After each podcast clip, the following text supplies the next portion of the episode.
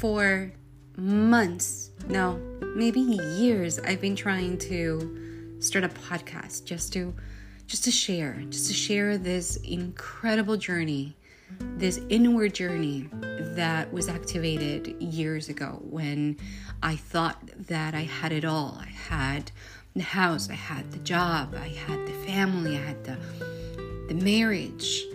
And all of a sudden, one day, it all came crumbling down, shattering, when I realized that I was empty inside. I was not happy, not genuinely happy. I had learned through the years, 30 years to be exact, to just be positive, push myself to be positive, numb the other emotions and putting them in jars and closing them really tight over the years, not to look at those emotions of guilt, shame, frustration, anger, resentment.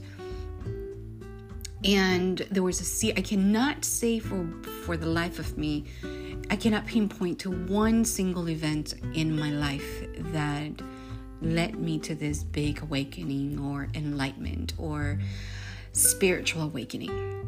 It was a series of things that started happening over the years.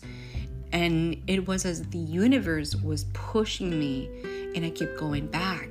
Um, for instance, I was laid off in corporate America.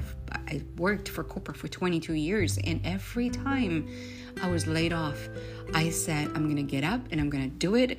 And I am going to make it work. And I did that for five times, five laid offs.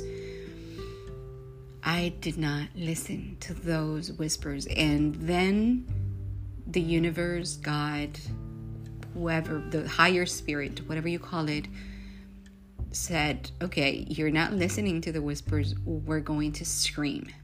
And that's what started happening. And even with the screams, I didn't realize I didn't listen. I was the most stubborn human being on this earth and kept going back. And one of the instances um, was my body. My body started crumbling and getting sick, and I couldn't understand why because I was healthy. I've never used drugs. I've I've never used any traditional medicine. Um, always stick to the natural how did my body was crumbling? Why did I get all these pneumonias and bronchitis and yada yada? And in in one of those instances where I ended up in the hospital because the doctor was pumping cortisone and antibiotics left and right to a point where my body was not taking it. It didn't do anything for all the medicine that I had been taking for these pneumonias and, and, and bronchitis over the years. It was it was a period of 10 years taking this medicine and I was on the verge of having a cardiac arrest and the doctor said, I need you to be admitted because a higher dose is going to kill you. And that's when I ended up in the hospital. And even then, I did not listen. It had to be another visit to the ER with um, diverticulitis that I didn't know that I had it. And it was a friend in Canada who told me, "Hey, Diana, you're gonna have a rupture. You you probably have a a blockage. You need to get yourself to the hospital." And still, I didn't believe. And when I got to the hospital, they told me, "Yeah, you need to be admitted." And it was then where I couldn't I couldn't eat. I I could hardly breathe because it was so painful. I couldn't move for a whole week in the hospital. When they wheeled me up, I remember looking at my husband and telling him when he was standing right in front of my bed. Finally, I said, I know why I'm here. This has nothing to do with my body and everything to do with my emotions, with forgiving. I realized I needed to forgive myself first and then forgive everybody else around me. And that's exactly what I did. I remember leaving the hospital and I hadn't talked to my ex husband for, for three years. Even after my daughter had turned 18, we had, prior to that, we had a great relationship. Well, she was a minor. when she turned 18, we just had a pull off and we didn't talk for three years. And I remember during that time, I asked my husband to take me to um, my parents,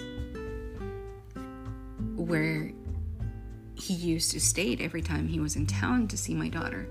And I and my husband took me, and without saying a word, I just greeted him, and it was a relief. It started my journey of forgiving myself by forgiving others. And that's how my journey, I think the pivotal moment where I realized okay, the journey begins with me and within me. And that's how this incredible experience of living life day by day, venturing and diving deep into the waters of our being, of our soul, to just pull the layers one by one and healing myself, healing the emotions first, understanding where was the core emotion that created this pattern in my life that I perpetuated through the years in a loop, hurting myself. So, inward journey. That's what this podcast is about the journey of having the courage, embracing vulnerability, and diving deep into our soul to find ourselves again, to put back those parts of our soul that were left behind somewhere, somehow. And we numbed them, we forgot about them, and now it's time to put them back together.